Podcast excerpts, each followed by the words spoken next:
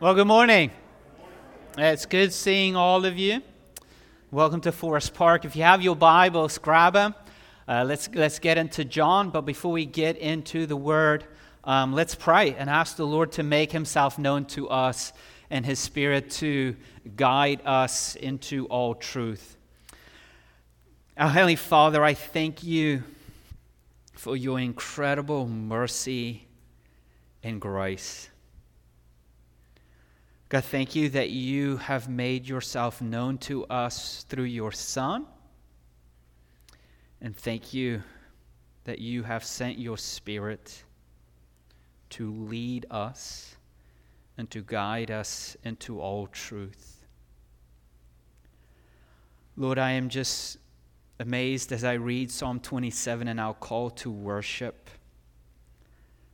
How David was just in awe of dwelling in Your presence, how he was so captivated by Your beauty. And Lord, this is my prayer for me and for us as a church, that as we enter into Your presence, as we gather, because You are the one who gathers us, may we be in awe and captivated by You. By Your beauty, by Your splendor, by Your majesty. And may that truth of who You are, as we're so captivated by You, may it transform us, that we know it is better to dwell in Your presence and serve at the doors than it is anywhere else on this earth. And Lord, I pray that as we open up Your Word, that You would speak to us, You make Yourself known to us, that You would help us to understand, that You would help us to see the glories and the riches of You, Lord Jesus. And for those who do not know You, Lord, may You open up their eyes to Your truth. May they be convicted of their sins, the false righteousness, the empty righteousness that they cling to, may it be exposed, and the false judgments that they have, may it be made known as they look to You, as they trust You, as they put their faith in You. And Lord, for us who have been following You, Lord, help us to run this race with endurance. Help us to fix our eyes on You, even when we find ourselves in the midst of sorrow. Make Yourself known. Lord, I need You. I can't proclaim this word without You. Holy Spirit, just lead my words. Open up our ears, our eyes, our hearts, and our minds. And may this book live to us, O Lord. And we ask all of this in Jesus' name. Amen. If you have your Bibles, let's turn to John. We're in John chapter 16, verse 4, as we're continuing our series through the Gospel of John. And what John has been trying to show us is that Jesus is the Messiah. He is the Son of God. And the way he's been doing it is by, first of all, showing us how Jesus revealed his glory. And now we're in the part of the book where Jesus is receiving glory from the Father. Now the last hour has arrived, and Jesus is preparing his disciples for his coming departure. And from the disciples' perspective, it seems that everything is changing for them. It must have felt like their whole world came crashing in. They had dedicated their whole lives to follow Jesus. They've given up everything to follow Him, and now He's breaking the news that He is leaving them. And as the Jews looked at the anticipation of the Messiah as somebody to be a political and conquering king, what we're gathering, even from the disciples' perspective, that their hope was that Jesus was somehow an earthly king. They would rule with them forever. But Jesus is so much different than they thought and so much more than what they could ever expect. And Jesus is leaving them. And he's telling them he's leaving them, and they don't know what to do or how to go on. And what we see, the disciples, we see sorrow mingled with fear, and anxiety grips their heart, especially when Jesus talks about opposition that is coming. And what Jesus does is he doesn't ignore their sorrow. He doesn't rebuke their sorrow, but rather in their sorrow, he gives them words of comfort.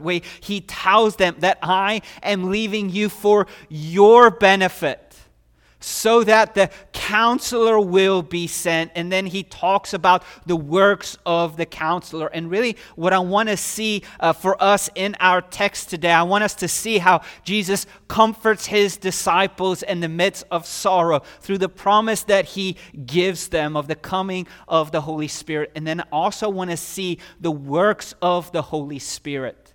That it's not in a sense a new work that the Holy Spirit is doing, but rather a continuing work of Jesus' earthly ministry. And so I want us to see the parallel between Jesus' earthly ministry and the works of the Holy Spirit. So let's look at John chapter 16, verse 4.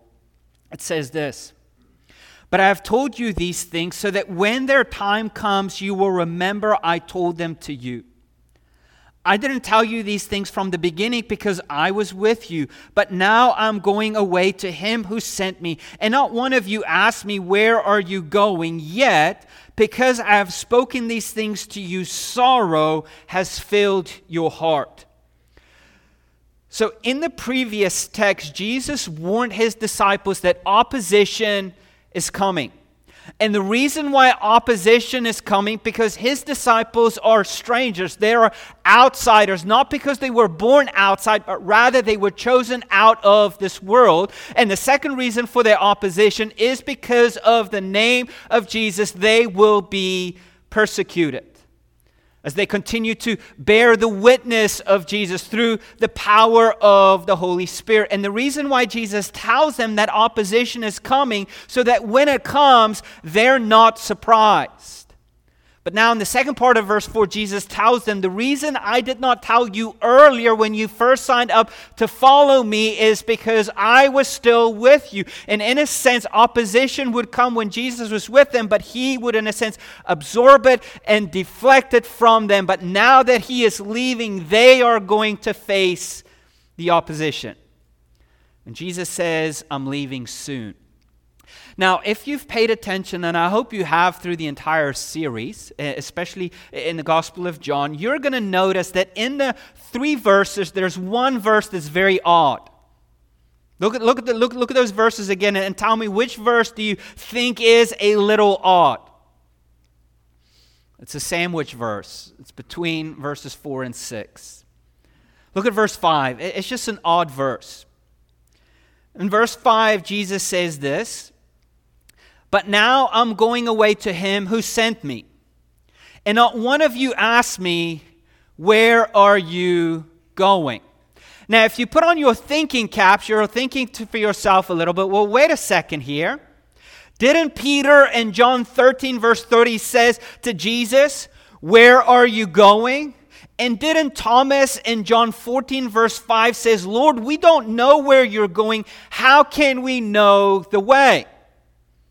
So both Peter and Thomas, in a sense, asked the Lord, where are you going? And now Jesus says to us in verse 5, yet not one of you is asking me, where are you going? And if you don't like the Bible, you're going to jump on it and say, look at this major contradiction. How can we believe that anything is true with such an obvious contradiction? Either Jesus doesn't know what he's talking about, or John was just mistaken in his recording. Now, this is a difficult text, and I'm not for certain. I can't say with absolute certainty exactly what Jesus meant, but I do believe there's a good explanation for it. It seems that both Peter and Thomas in their question was not really asking where Jesus was going. You're like, what do you mean by that? Didn't they ask? Yes, they did ask, but they weren't really asking. Let me give you an example. For example, this. Maybe a child was promised to go to the movies by either mom or dad. However, a work emergency showed up, which prohibit the mom or dad of taking the child to the movie. And the very first question the child is asking is what? Where are you going? But let's just be honest. Is the child really interested to know where the parent is going? Not really. they more in their question are protesting or kind of expressing their disappointment that they're no longer going to the movies. And I think this is what's happening in both Peter and Thomas's question and protesting, asking where Jesus is going. They're not really caring where Jesus is going. And when Jesus is saying, none of you really asked me where you're going, in a sense, he's saying, you didn't really ask me where I'm going. In other words, you did not ask me any thoughtful questions on what it meant for me to leave you and where I'm going and exactly what I am doing for you. In a sense, just like a child who is protesting that they can no longer go to the movies, their sorrow, in a sense, is self-absorbing. They don't care what the mom or dad has to go through or what they have to deal with or what the emergency is all about. All they are concerned about is their disappointment. In a sense, this is what's happening to the disciples. They are filled with sorrow, but their sorrow is self-absorbed.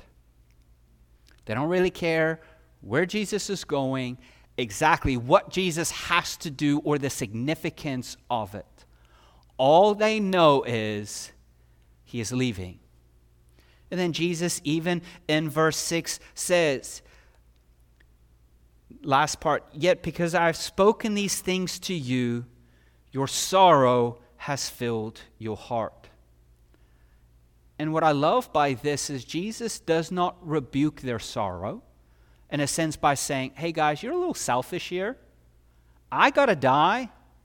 And you're just whining about me not being with you. He doesn't rebuke their self-absorbed sorrow, nor does he ignore their sorrow and say, you know what, just get over it. You'll be fine. But what Jesus does in the next verse is Jesus comforts them in the midst of their sorrow. Look at verse 7. Nevertheless, I am telling you the truth. It is for your benefit that I go away, because if I don't go away, the counselor will not come to you. If I go, I will send him to you.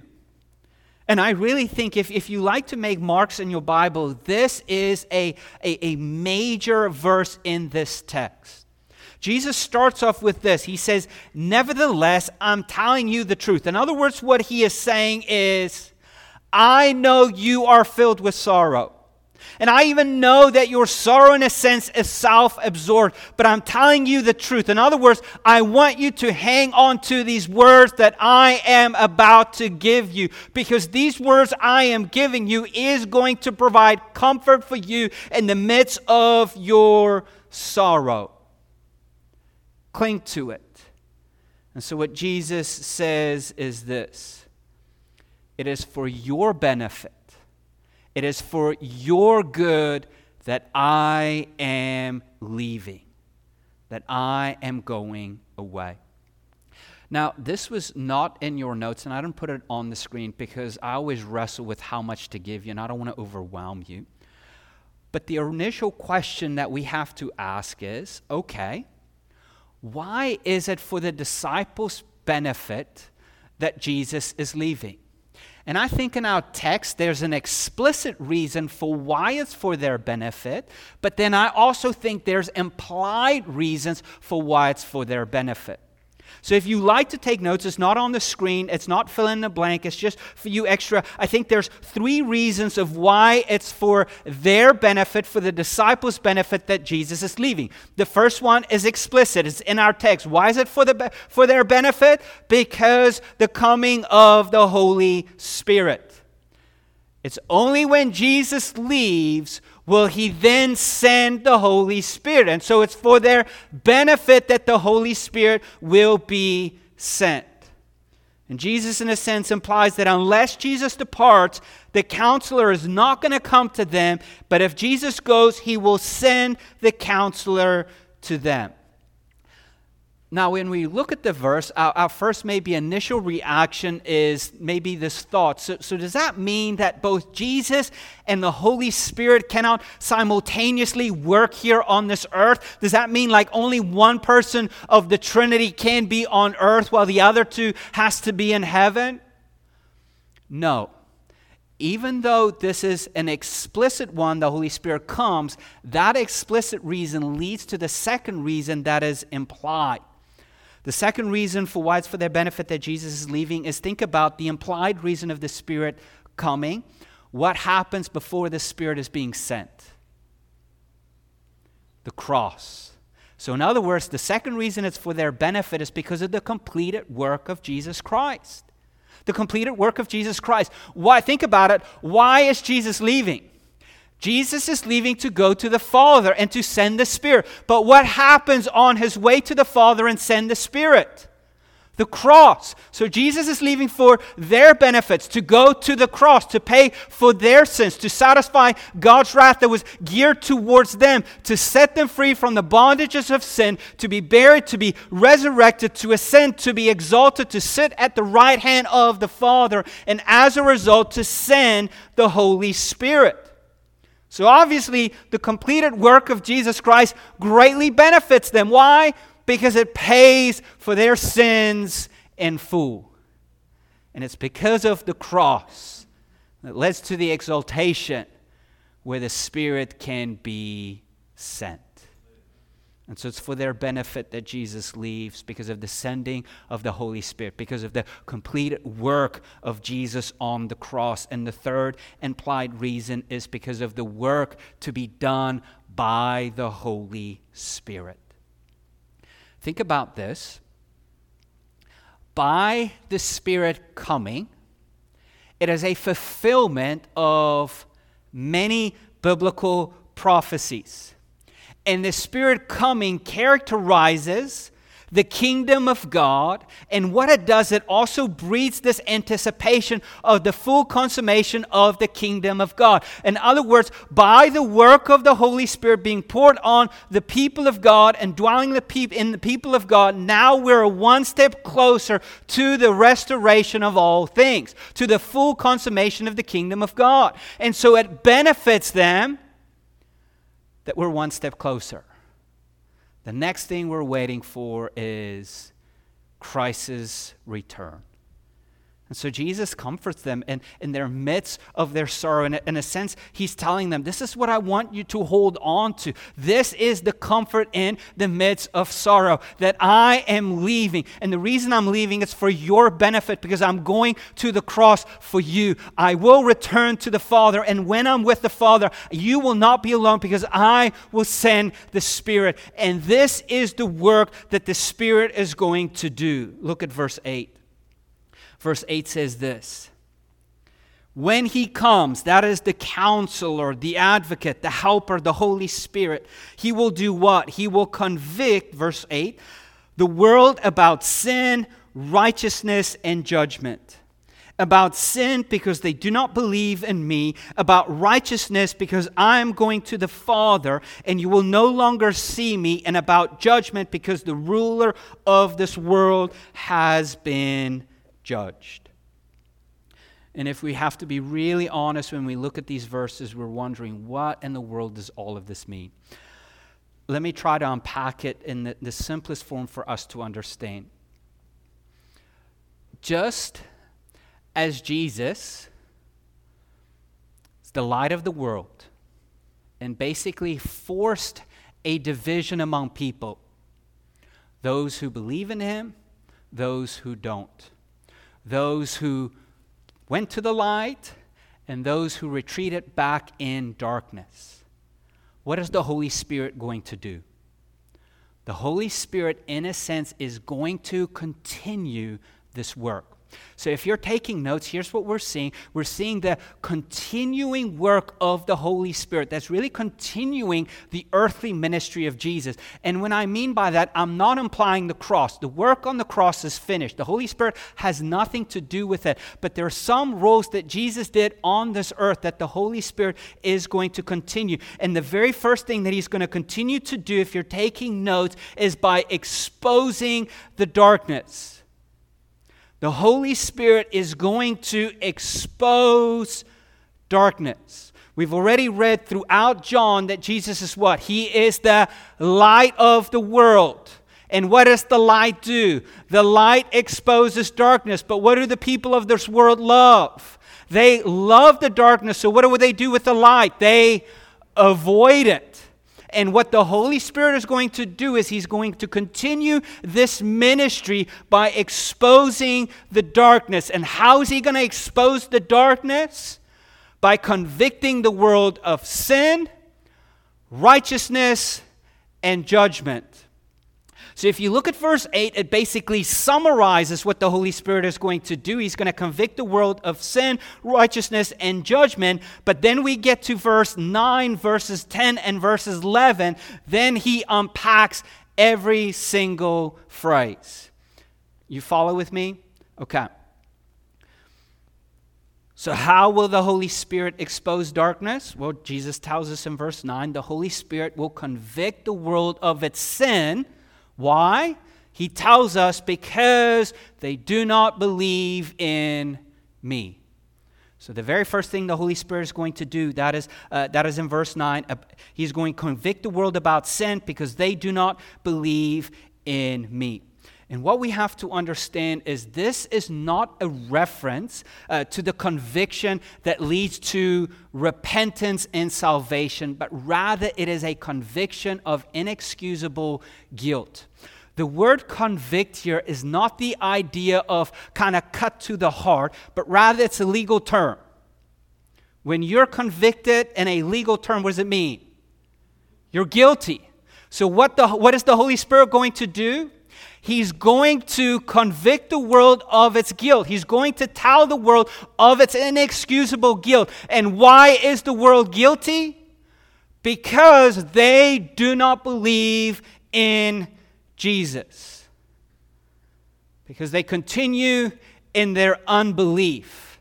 And not only does it bring condemnation, but it's also a willful ignorance of their need. And what the Holy Spirit is going to continue to do, He is going to continue press into the world, convicting them of their sin, exposing their guilt, even as they continue in their unbelief. And this convicting work is not a condemning work, but it is a gracious work. It is a work that's designed to bring men and women of the world to recognize their need, that they are guilty of their rebellion against God, and to turn to Jesus and thus stop being the world. So what does the Holy Spirit does? He pushes back darkness by convicting the world of its guilt, by constantly telling the world, you are guilty, and your guilt is inexcusable because you refuse to believe. And I think we see examples today. I was watching the news last night about the new Webb telescope and the pictures that this new telescope is taking. And I don't know his name, but he was the main administrator of NASA, and he says these pictures is a spiritual experience because they take us to where life begins. And I'm thinking to myself, you're absolutely right, because life begins not with stars, but where life comes from, God. And yet all the evidence lays out that there was an intelligent creator, yet the world will refuse to believe. And the Holy Spirit says, you are guilty. Second thing the Holy Spirit will do in exposing darkness, not only does He convict the world of its sin because they do not believe in Him, but look at verse 10. He will convict the world about righteousness because I'm going to the Father and you will no longer see me.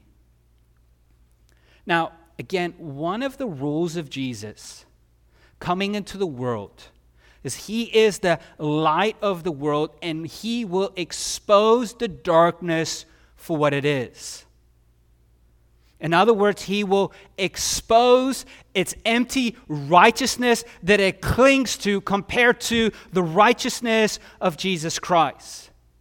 And if Jesus is leaving, who's going to continue this convicting work and expose the empty righteousness of this world? The Holy Spirit. It is through the power of the Holy Spirit, through the followers of Jesus who are empowered by the Spirit, who will live their lives in such conformity to Christ that they will have the same impact, that as the world observes them, they will see Jesus. And they will see that the righteousness that they are clinging to is empty compared to the righteousness of Jesus Christ. And even think about the world's definition of righteousness. Like, think about the standards of the world. Think about the empty righteousness that the world is clinging to. Like, think about the false philosophy. And what does the Holy Spirit do in this false philosophy, this empty righteousness? He's exposing it for what it is, saying this righteousness cannot be compared to the righteousness of Jesus Christ. Like, we live in a world where it's celebrated to murder innocent lives, and we call it healthcare. We live in a world where you define your own gender by what you think and how you feel, and we think that's a righteous thing. And what the Holy Spirit does is he says, no, that is empty. You cannot compare it to the righteousness of Christ. And he does it to the liberal, but he also does it to you conservative people, because your own righteousness that you're clinging to, thinking that you are good enough to stand in the presence of God, he is saying, you and all of your best behavior are like dirty rags compared to the righteousness of Christ. And he's telling you, it's empty. Is he exposing it? And this is what the Holy Spirit does. And he continues to do it.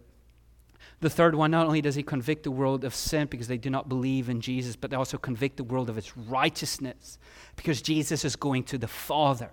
The last one, the Holy Spirit convicts the world of his judgment because the ruler of this world will be judged. What he is saying, in a sense, the world's judgment is profoundly wrong and morally perverse. Why is it profoundly wrong and morally perverse? Because of the ruler of this world. He is known as the devil and the father of lies. And the world is known as the children of the father of lies. And they follow in the father of lies' footsteps in their deception, where they call wrong right and right wrong. And what does the Holy Spirit do?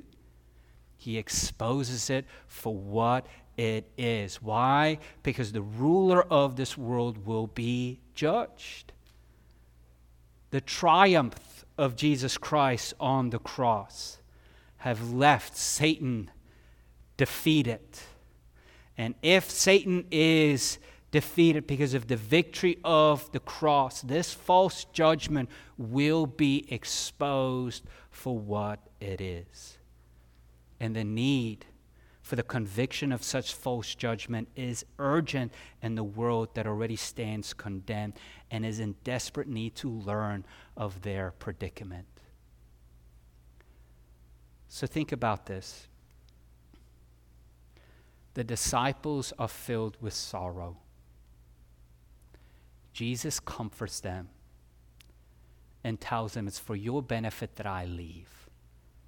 Because of the work that's going to be done, that's going to lead to the Spirit being sent. And this is the work that the Holy Spirit is going to do. He is basically going to continue the work I've started. Not the work on the cross that's done, but the work I've started on earth. By just as I was the light of the world exposing the darkness, so the Holy Spirit is going to come and expose the guilt of this world, the false righteousness, the empty righteousness, and the false judgment of this world. And Jesus continues to talk about the work of the Holy Spirit. Look at verse 12.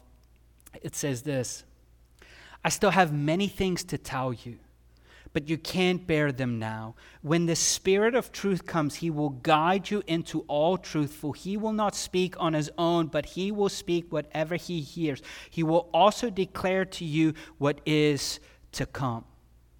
So if you're taking notes, the second continuing work of the Holy Spirit is that the Holy Spirit will guide them into all truth. The Holy Spirit will guide them into all truth. Now, what does that mean?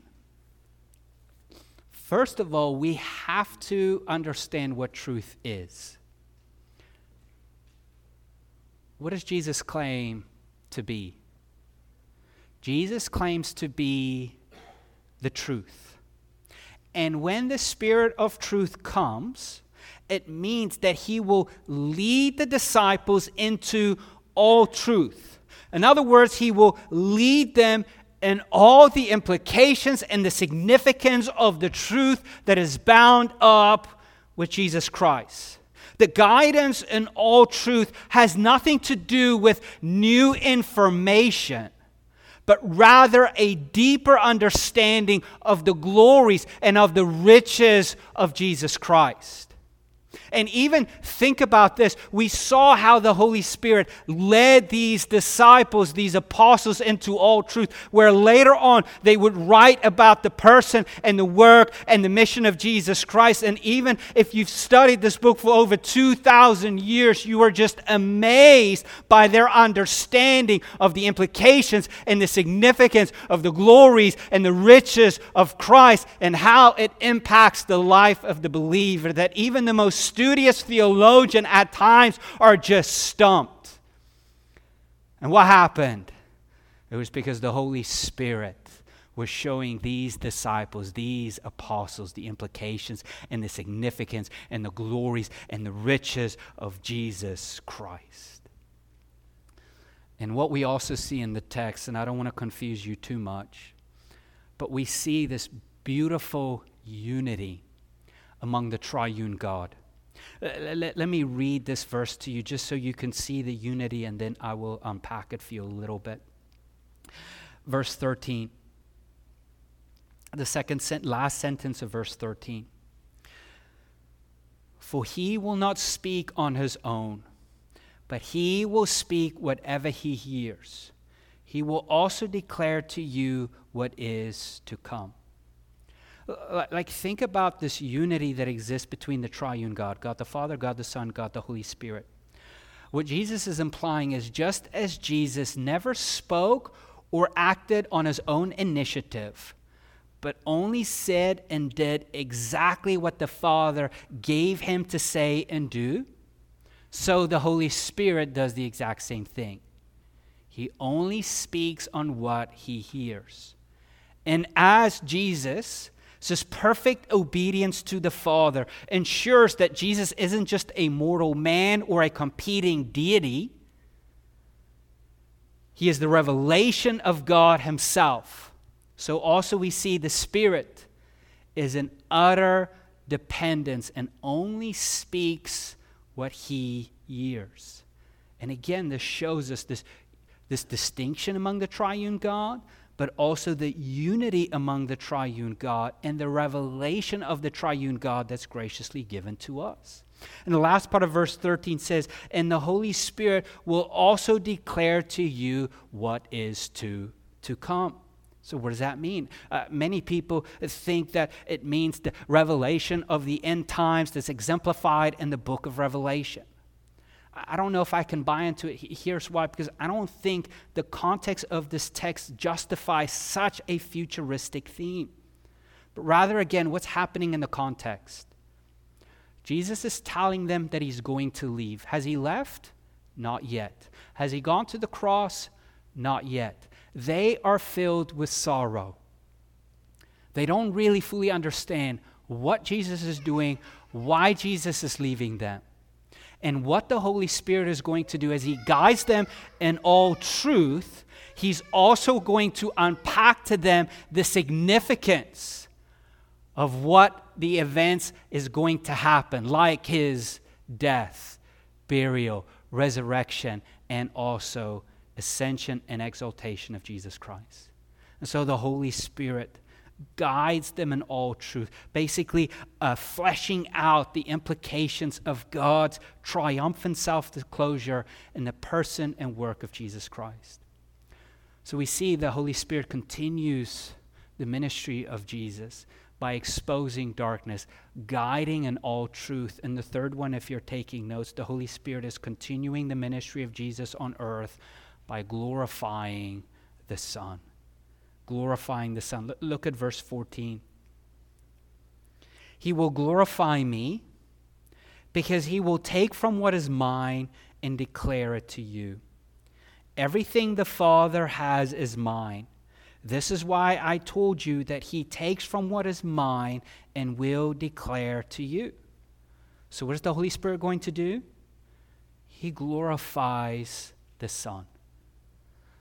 John has showed us already how Jesus has revealed his glory and how Jesus is receiving glory from the Father. And Jesus' purpose is to glorify the Father. And what the Holy Spirit is now going to do is to glorify the Son. And he glorifies the Son by taking what is Jesus and declaring it to them.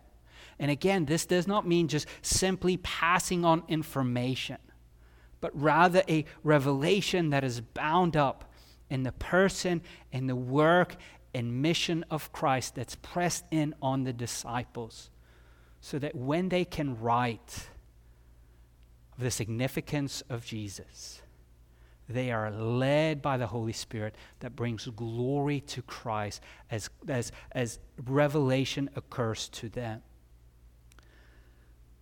Again, look, think about the beauty of the Trinity, and then we're done. We're going to talk about application. Since what the Father says and does, the Son says and does. But notice what the Spirit does. The Spirit doesn't take from the Father and gives to us, but rather the Spirit takes from who? He takes from the Son and makes it known to the disciples. And the content of what Jesus is nothing less than the revelation of the Father himself. For Jesus declares that he belongs to the Father.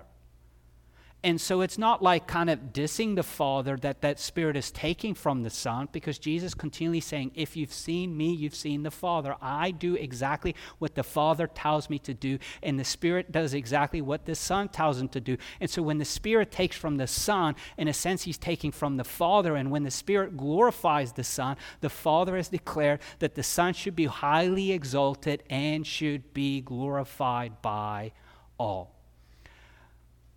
We'll stop here because I don't want you to get confused here. So let's talk about application.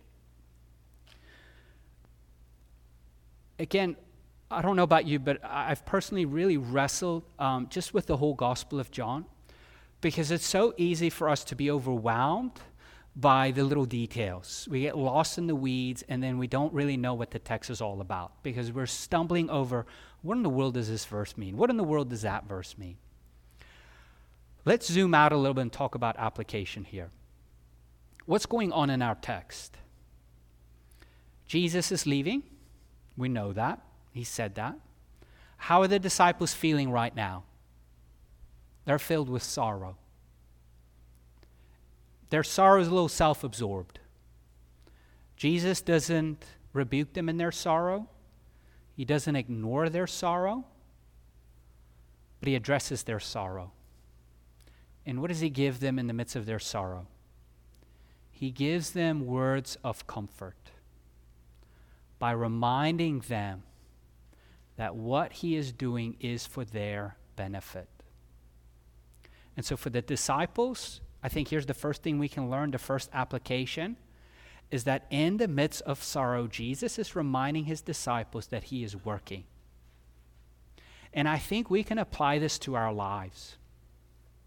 When we find ourselves in the midst of sorrow, the words of comfort that Jesus gave the disciples are words of comfort that he gives us today. That Jesus is working. Now there's a little caveat between us and the disciples, because when Jesus gave them the words, he told them it's for their benefit that he is leaving. And what was he talking about? He's talking about that he is going to the cross. And when he goes to the cross, he will pay for their sins. He will satisfy God's wrath for them. And then he will return to the Father, and he will send the Holy Spirit. That was the work that Jesus comforted them that he is doing for them in the midst of their sorrow. But for us, the work of the cross is finished. The price has been paid. The Holy Spirit has been sent. So now you're wondering, okay, great. What was Jesus doing right now in the midst of my sorrow? Well, Jesus, even though the work on the cross is finished and he is sitting at the right hand of the Father, there's two things that Jesus is constantly doing. Jesus, how is Jesus working right now for you in the midst of your sorrow? The Bible says he is your mediator and your intercessor. He mediates a new and better covenant between you and God. A covenant that he made by his blood. And the Bible says that he lives to intercede for you. Now, I wish I can unpack those two thoughts. I give you Bible references for your homework. If you're taking notes, Romans 8:34, Hebrews 7:25, and Hebrews 8:6. That's for your homework. Maybe you can study the role of Christ as mediator and intercessor. But just think about this. In the midst of your sorrow, regardless of what the sorrow is, the comfort that you have in the midst of it is Jesus is working for you. He's your mediator. He is your intercessor. And so regardless of what sorrow you're facing, whether it is feeling betrayed or abandoned or mourning the loss of a loved one, or maybe an unfortunate event that have occurred, or maybe facing injustices, Jesus is saying, what I want you to hold on to is I'm working for you as your mediator and your intercessor. The second thing that Jesus comforts his disciples in their sorrow, if you're taking notes, in the midst of the sorrow, not only is Jesus working, but the Holy Spirit is working. Remember, what was he telling his disciples? He was comforting his disciples by saying, look, I am leaving and it's for your benefit, and I'm sending the Holy Spirit, and this is the work of the Holy Spirit. What he is telling them is not only am I working for you, but the Holy Spirit is working also. And what is the Holy Spirit doing? What is the work of the Holy Spirit? Well, he told us in our text. He exposes the world of its guilt, of its empty righteousness, of its false judgment. Like it is so easy for us in a world that seems so crazy, they've gone off the deep end, for us to be sorrowful, for us to be hopeless, thinking that everything is falling apart, that God is not working anymore because look at the deception that is going on. And what Jesus is saying is, no, my Spirit is still here. And what does the Holy Spirit do? He exposes the darkness for what it is. He convicts the world of its guilt, of its empty righteousness, and its false judgment. And even though you might not be seeing it right now, that is his job. That is his work. And so we can take comfort in the midst of all the chaos that's going on. Jesus is working. The Spirit is working. When we engage the world, when we engage family members or our lost friends, and we feel like, man, they have drank some Kool-Aid. I don't know what kind of pills they're taking. We can take comfort knowing that the Spirit is working. He will expose the darkness. But that's not the only thing he does, because he also guides into all truth. He also glorifies the Son by taking what is from the Son and declaring it to us. And for the disciples, that meant revelation as they were inspired to write the Word. But for us, you're not receiving any new revelation, but rather it is illumination to understand as you read what has been disclosed about the glories and riches of Christ in the Word, that you may be able to understand it, that you may be able to be captivated by it as you think about the implications and the significance and the beauty and the glories and the riches of Jesus Christ. You see, it's easy in the midst of sorrow to be discouraged. When we feel like we are alone, no one cares, no good is happening around us. But what Jesus does is he comforts them and he comforts us, saying, I'm working. My spirit is working. And the last one, if you're taking notes, you are not alone. You're not alone. What do you have? You have the Spirit. He's known as the Counselor. He's known as the Comforter, the Advocate, the Helper, the Spirit of Truth, the Spirit of Christ that is living inside of you. But not only do you have the Spirit, you also have the people of God.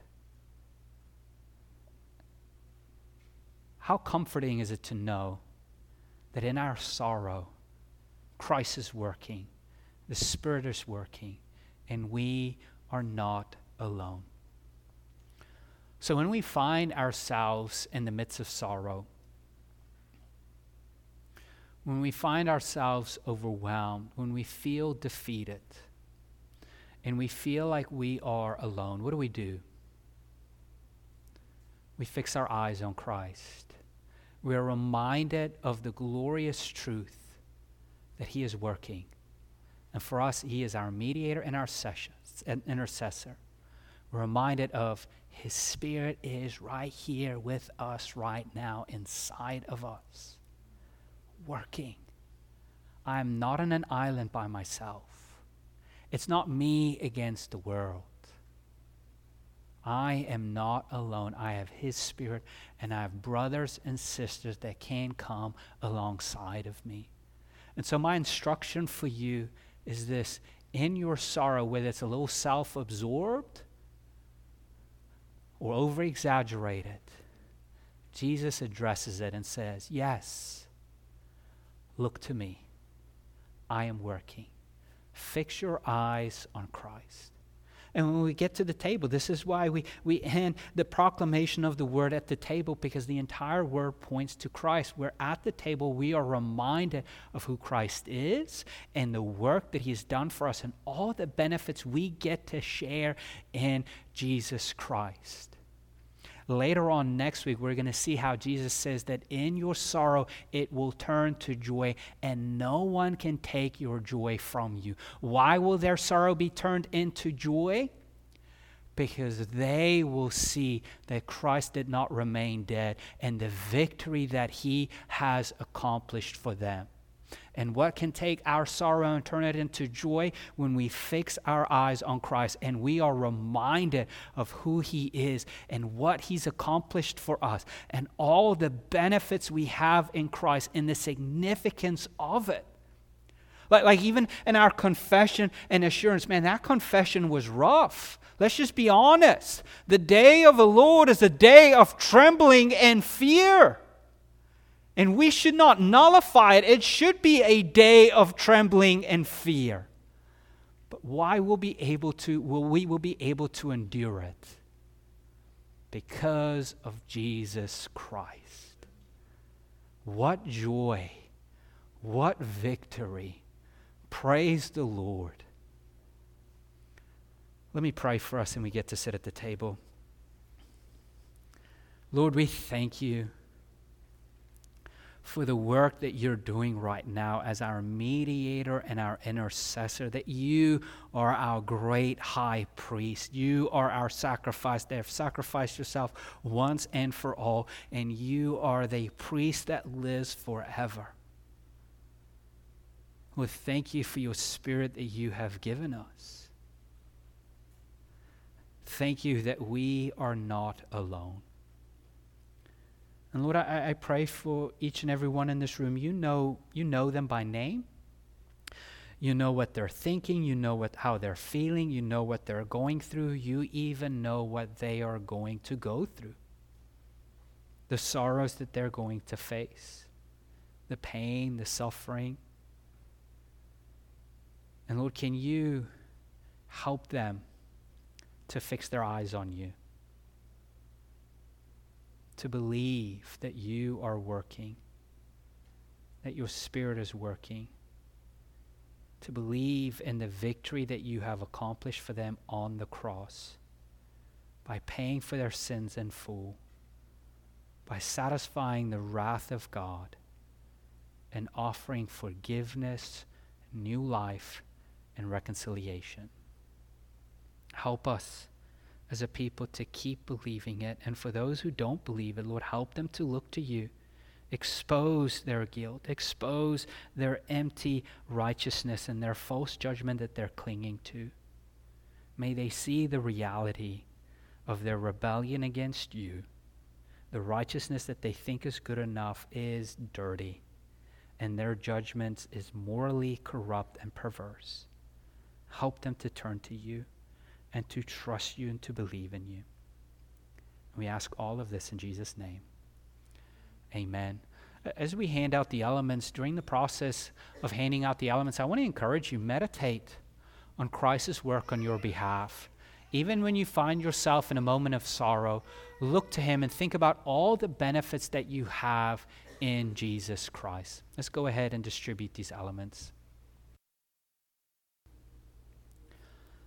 I'm so grateful for the work of Christ on my behalf.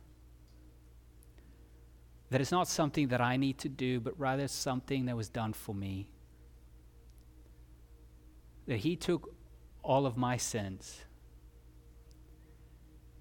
all the wrath that I was fully deserving because of my rebellion, he took it upon himself, paid for it in full by his body and by his blood, and established a new covenant between me and God that he mediates, that I can be accepted by God, that there's no more condemnation in God's judgment towards me, because the condemnation Christ has suffered, the judgment Christ has faced. And God accepts me because of Christ's righteousness, not mine. This is the message of the gospel. This is what we can cling to in the midst of our sorrow. And this is what we're reminded of when we gather as the people of God and we proclaim the word of God and we distribute the elements of God. His body was given to you. Eat it in remembrance of him. His blood was shed for you. The new covenant that he has established for you, between you and God, drink it in remembrance of him.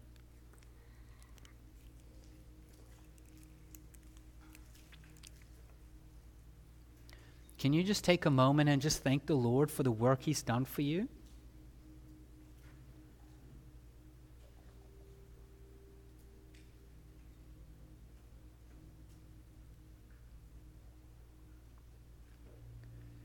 Can you ask the Lord to help you to believe? And even in the midst of sorrow, can you ask the Lord to help you to cling to him, to look to him, to trust in him, to rest in him?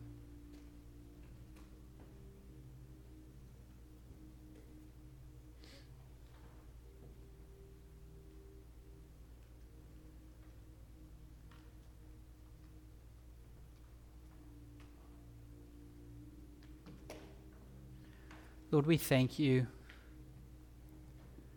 Lord, we praise you. We give you all the glory and all the honor. Lord, thank you for the work that you have done.